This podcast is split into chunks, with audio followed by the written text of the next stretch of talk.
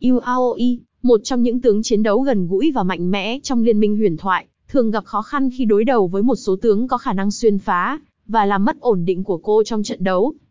1. Chiến thuật khắc chế UAOE A.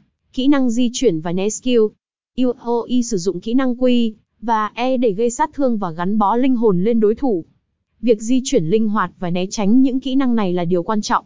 Chiến thuật né tránh và đánh phản chiếu có thể giúp tránh những đòn tấn công mạnh mẽ của UAOE. B. Tận dụng kỹ năng đồng minh. UAOE mất sức mạnh khi không có linh hồn. Vì vậy, việc tiêu diệt những linh hồn này, cùng với việc tận dụng sức mạnh khi không có linh hồn sẽ giúp giảm sức tấn công của cô. C. Tự hạn chế lượng linh hồn.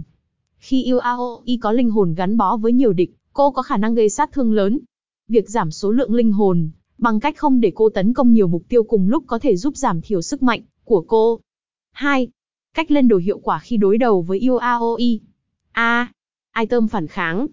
Xây dựng các item như Mercury Chest hoặc Spirit Visor, có khả năng giảm sát thương ma thuật hoặc tăng sức kháng cho nhân vật, giúp giảm thiểu sát thương mà UAOE có thể gây ra. B. Tăng sức bền và sức mạnh. Việc xây dựng các item như Sterax Gate hoặc Black Cleaver có thể giúp tăng sức bền và sức mạnh cho nhân vật, giúp chịu đựng và gây sát thương trở lại khi đối đầu với UAOE. C. Chọn tướng phù hợp. Có một số tướng có khả năng đối đầu tốt hơn với UAOE như Darius hay Fiora nhờ khả năng chase sát thương hoặc né skill linh hoạt. Chiến thuật và cách lên đồ khi đối đầu với UAOE thường phụ thuộc vào tướng bạn đang chọn và tư duy chiến thuật của đội.